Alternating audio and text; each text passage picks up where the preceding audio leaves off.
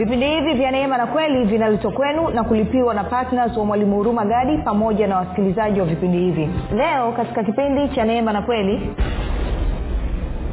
watu wengi pamoja na kwamba baraka ya abrahamu ama baraka ya bwana iko katika maisha yao wameshindwa kustawi na kufanikiwa kwa sababu ya hofu. Kwa sababu ya hofu. Moja nikuonyeshe okay, tuangalie baraka ya bwana inafanya nini? Tuende mithali kumi ishiri mbili. Baraka ya bwana hutajirisha wala hachanganyi huzuni nayo hajasema wala haichanganyi wala hachanganyi huzuni nayo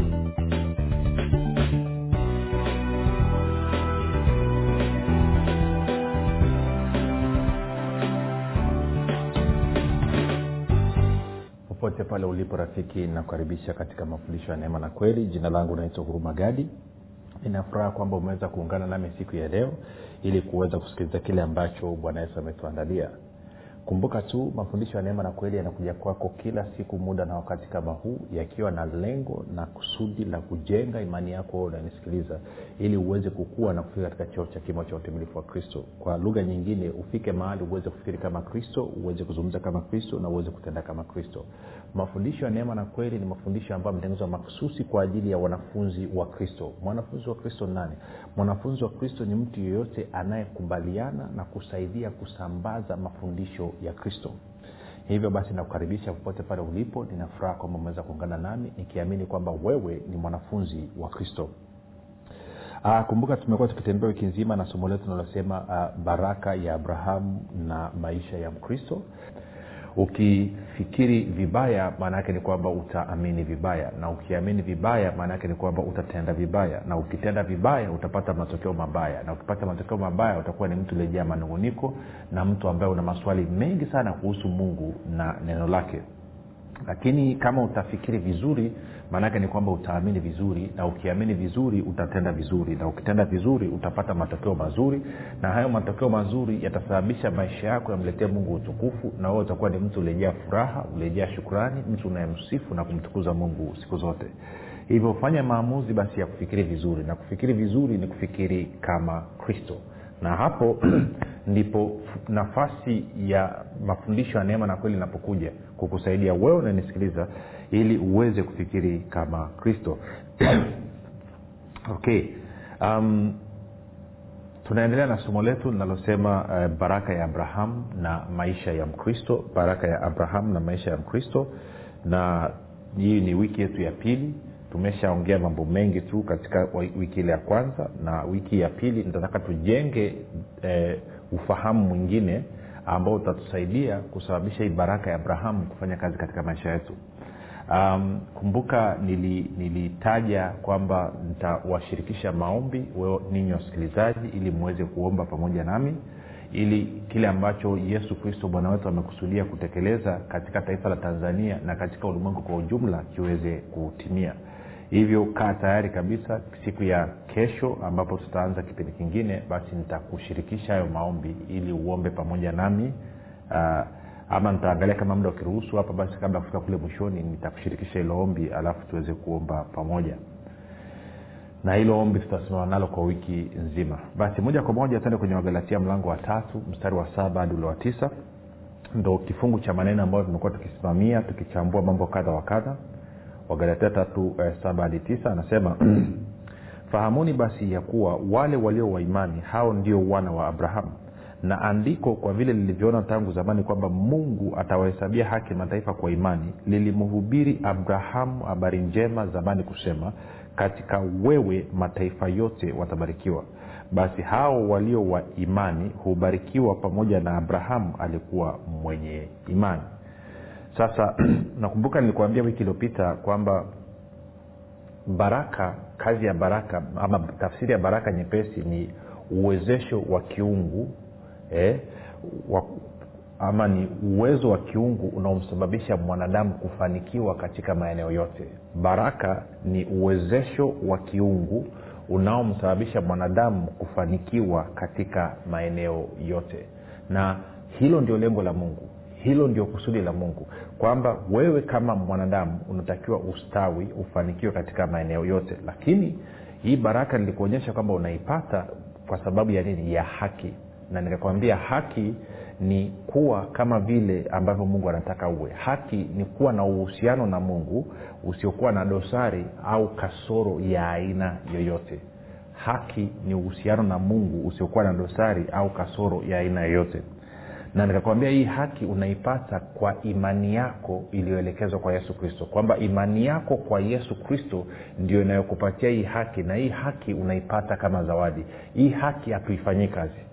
Tuko sawasawa sasa nikakueleza nika pia kwamba msingi wa imani yako ni yesu kristo. Msingi wa imani yako ni yesu kristo. Kwamba imani yako ikijikita kwenye kitu kingine chochote isipokuwa yesu kristo then imani yako inakuwa ni batili.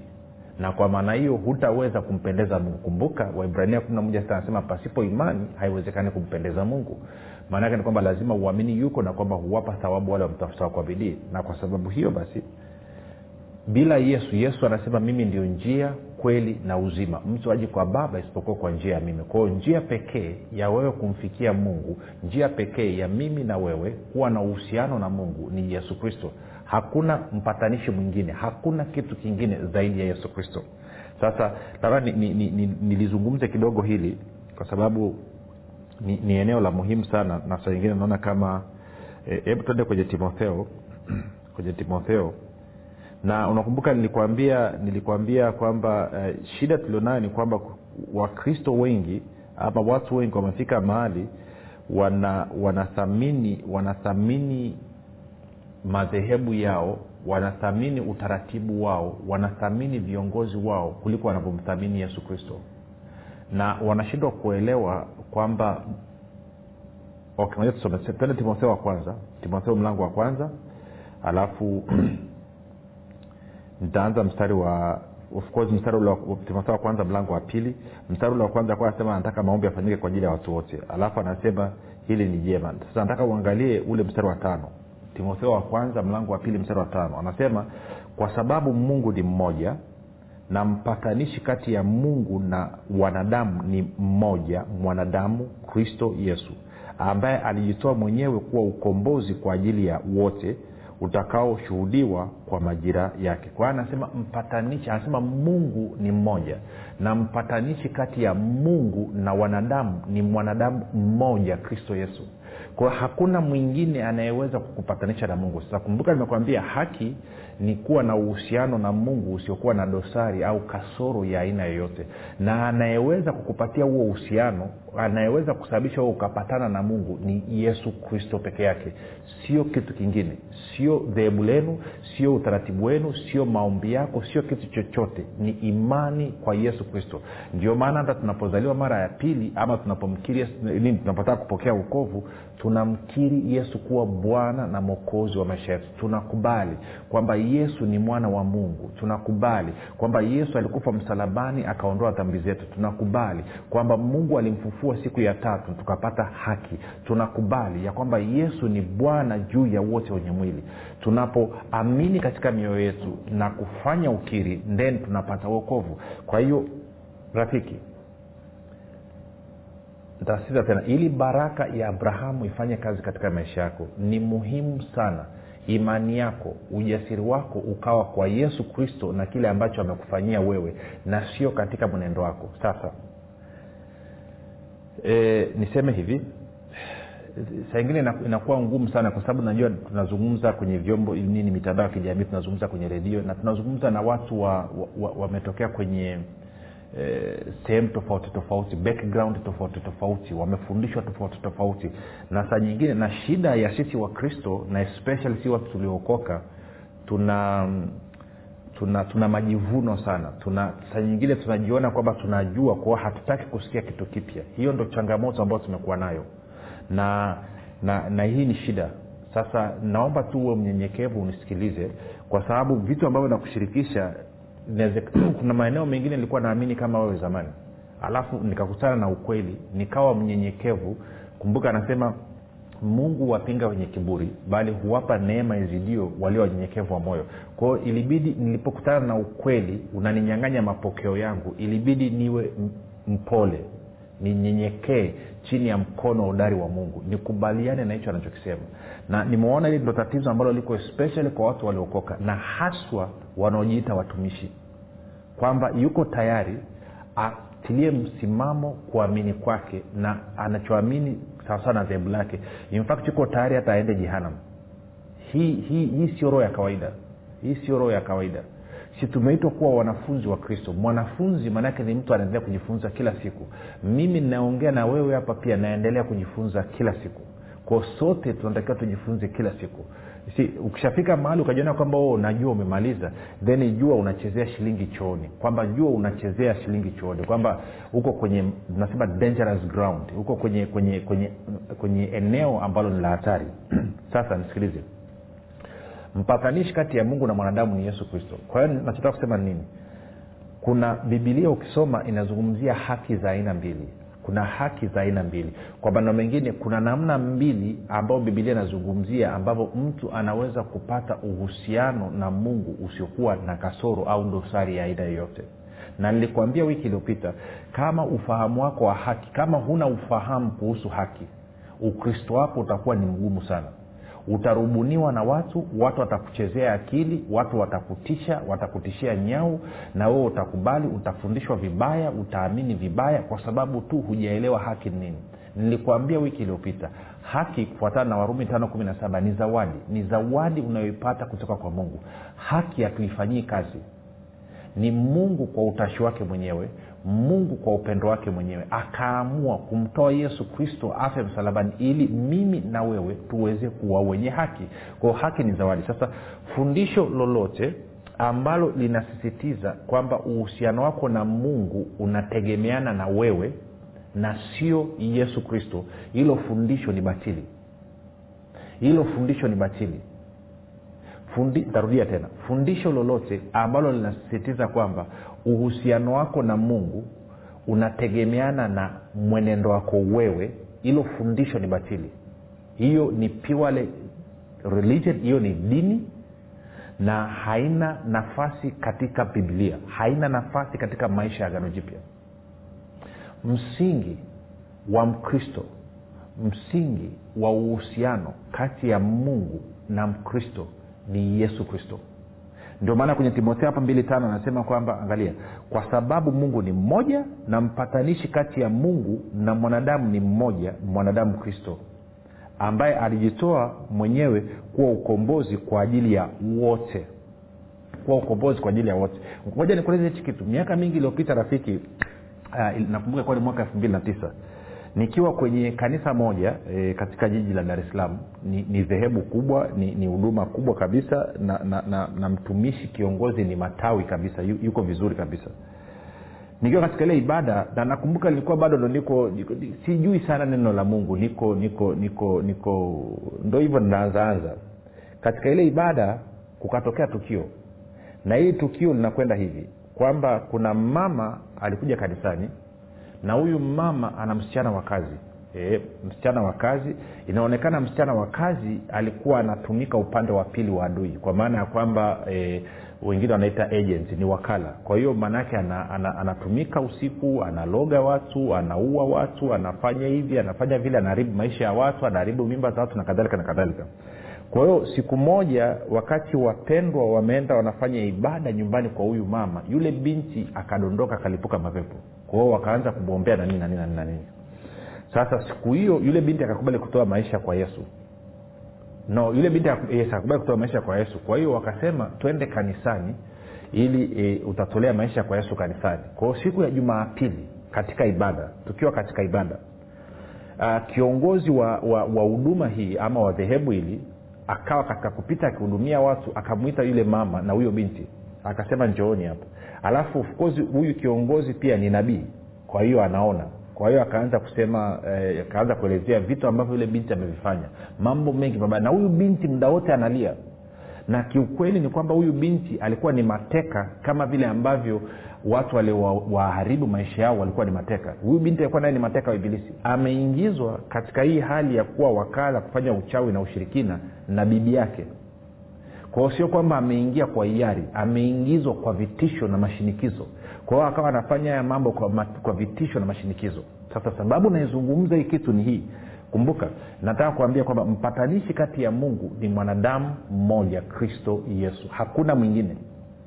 Kwao tukiwa katika hii ibada kiongozi huyu wa, dhehebu hili akaanza kusema kwamba binti anasema mi nataka kuokoka nataka kutoa maisha kwa yesu.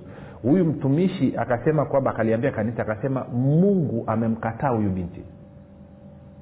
Alafu akaendelea mbali zaidi akasema na yesu pia amemkataa huyu binti. Wamekataa kumsamehe wamekataa kumpokea kwa hiyo endeleeni kuomba ngoja nione kaa naweza nikawashawishi.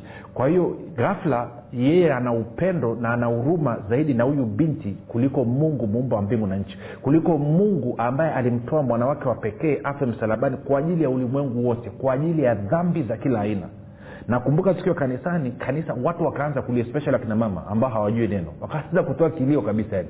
Kwamba wanamhurumia yule binti na wanamsii sasa kiongozi huyu nabii kwamba eh, hamwombee kwa mungu. Kwa hiyo ghafla tumegeuzwa sasa kanisa zima pamoja na kiongozi huyu kwamba sisi tuna huruma zaidi na huyu binti kuliko mungu muumba wa mbingu na nchi na yesu kristo. Na kwa maana hiyo mtumishi amegeuka anasema kwamba yeye ndo mpatanishi. Kwamba mungu amekataa yesu amekataa. Na bila yeye kuingilia kati mungu hawezi kusamehe. Yesu hawezi kusamehe. Na kanisa lina maelfu ya watu.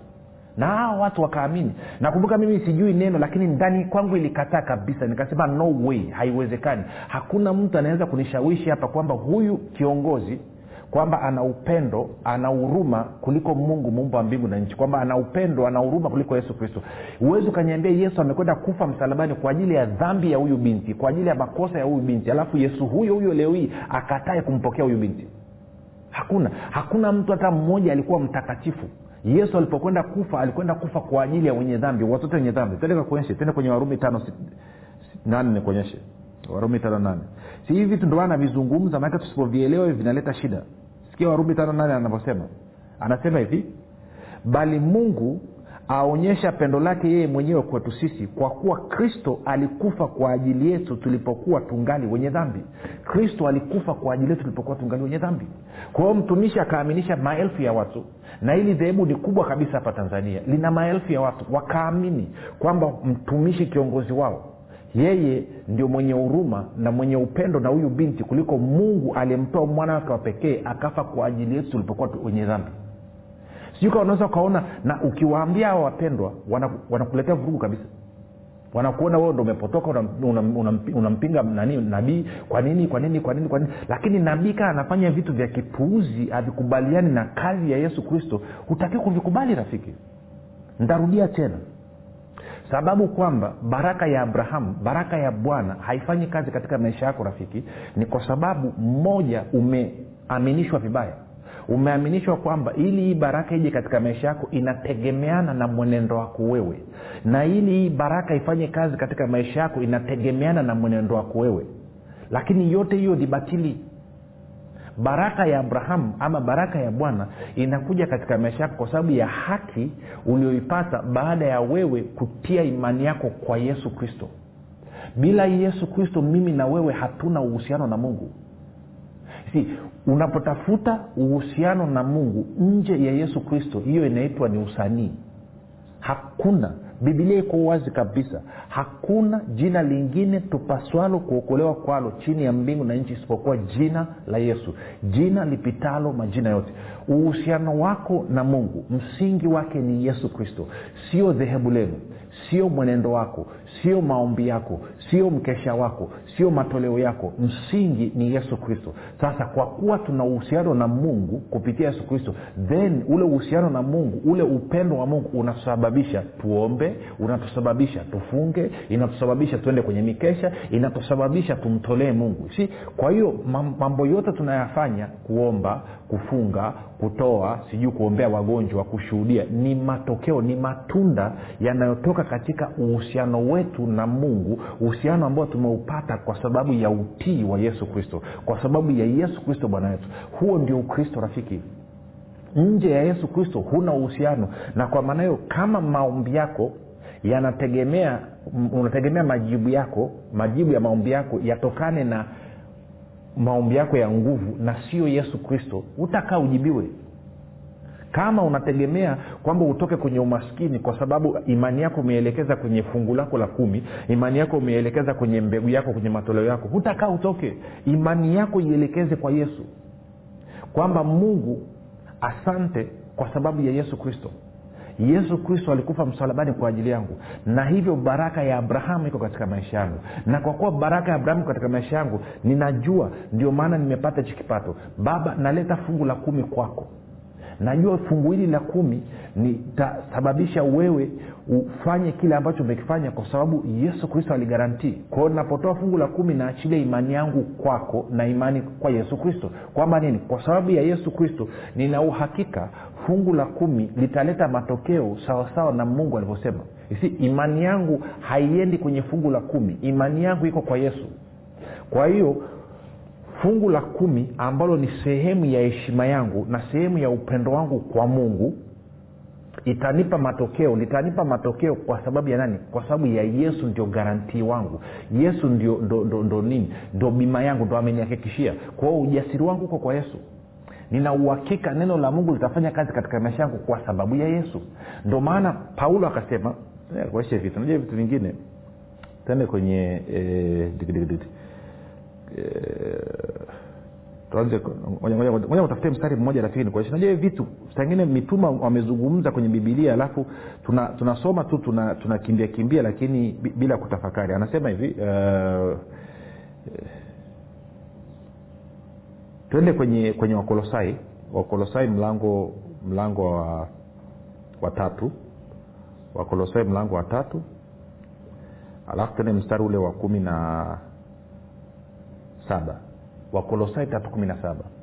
Anasema na kila mfanyalo kwa neno au kwa tendo fanyeni yote katika jina la bwana yesu mkimshukuru mungu baba kwa yeye. Anasema lolote utakalolifanya iwe kwa kunena au kwa kutenda fanya katika jina la yesu kristo fanya katika jina la nani? Fanyeni yote katika jina la bwana yesu. Fanyeni yote katika jina la bwana yesu. Kila kitu. Sasa nawasaidia wakristo nasema nitasoma kwa jina la bwana. Mbona kwa nini haupiki kwa jina la bwana? Kwa nini haufui nguo kwa jina la bwana? Hmm? anasema kila ufanyalo lolote kwa nini anasema hivyo? Anasema kwa sababu msingi wa wewe kupata uhalali mbele za mungu ni yesu kristo kwa hiyo msingi wa baraka ya abrahamu kuja katika maisha yako na kufanya kazi katika maisha yako ni yesu kristo. Yesu kristo peke yake ndiye anayesababisha baraka ya bwana anasababisha uwezo huu wa kiungu kufanya kazi katika maisha yako. Kwa anasema lolote unalolifanya. Ndio maana mimi chochote nachokifanya nakifanya katika jina la yesu. Na ukianza kufanya hivyo wangapi wanajua ukishajizoesha ukaanza kufanya kila jambo kwa jina la yesu then kuna mambo utaweza kufanya kwa mfano huwezi kutukana katika jina la yesu. Si automatikali ili jina la yesu linaanza kukubana kuna vitu ambavyo utaweza kufanya. Utapata shida. Kwa hiyo jizoeshe. Omba kwa jina la yesu. Kula chakula kwa jina la yesu oga kwa jina la yesu. Nenda kazini kwa jina la yesu. Ukifanya chochote kile fanya kwa jina la yesu. Imba kwa jina la yesu. Sema nafanya katika jina la yesu kristo. Naenda kazini katika jina la yesu kristo. Ninakwenda shambani katika jina la yesu kristo. Ninakwenda sokoni katika jina la yesu kristo. Anza kujizoesha namna hiyo rafiki. Utaanza kuona matokeo ya ajabu anza kufanya namna hiyo. Utaanza kuona matokeo ya ajabu. Utaanza kuona jinsi ambavyo baraka ya bwana itafanya kazi katika maisha yako. Sema naongesha watoto katika jina la yesu. Kila ufanyalo fanya katika jina la yesu. Kuna wakina mama na wakina baba ambao wanashinda wanatafuta wa, nani wanatafuta watoto. Mnapoingia sirini na mme wako mke wako fanya katika jina la yesu. Then utaanza kuona matokeo. Maanake ni ujasiri wako uko kwa yesu kristo. Bila yesu kristo anasema mimi ndio njia kweli na uzima. Mtu aji kwa baba isipokuwa kwa njia ya mimi. Kwa hiyo rafiki bila yesu kristo baraka ya abrahamu haiwezi kuja katika maisha yako haiwezi kufanya haiwezi kufanya kazi katika maisha yako. Unamhitaji yesu. Usimjumlishe yesu na kitu kingine chochote. Mungu amesema yesu ndio zawadi yetu. Yesu ndo ameletwa ili mimi na wewe tuwe na uzima tunapata uzima wa milele kwa jina la yesu. Dhambi zetu zinaondolewa kwa jina la yesu. Kwa hiyo rafiki baraka ya abrahamu itafanya kazi tu utakaporudisha ujasiri wako kwa yesu kristo kwao fanya kila jambo katika jina la bwana wetu yesu kristo. Tupate breki turudi tamaliza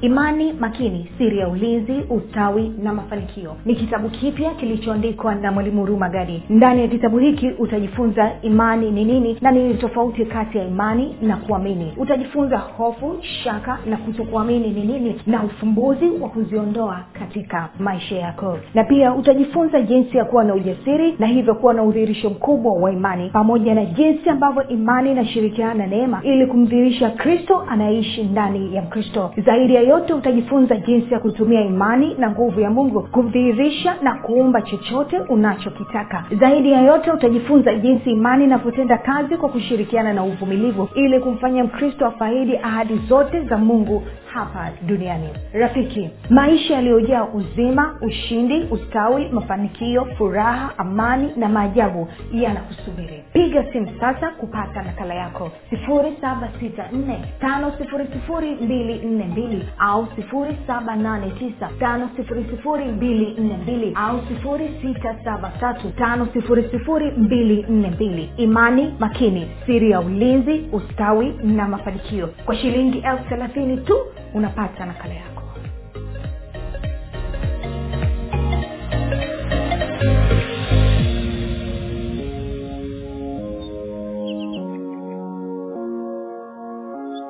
Baada ya hayo mapumziko mafupi rafiki unasema nimeelewa somo. Nimeelewa umuhimu na nafasi ya yesu kristo katika maisha ya mwanadamu.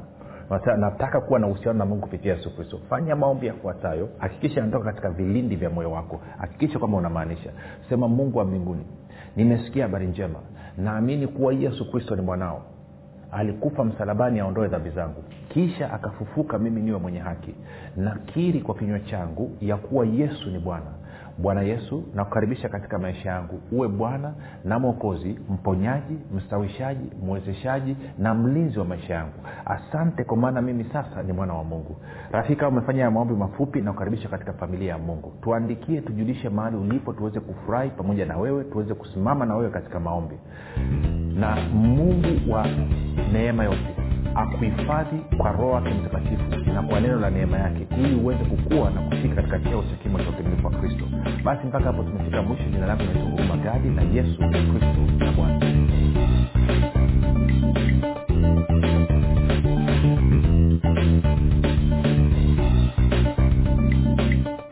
umekuwa ukisikiliza kipindi cha neema na kweli kutoka kwa mwalimu huruma gadi kama una ushuhuda au maswali kutokana na kipindi cha leo tuandikie message ama tupigie simu namba 7645242 au 6735242 au 7895242 nitarudia. 7645242 au 673 5242 au 7895242 pia usiache kumfolo mwalimu huru magadi katika facebook instagram na twitter kwa jina la mwalimu huru magadi pamoja na kusubscribe katika youtube chanel ya mwalimu huru magadi kwa mafundisho zaidi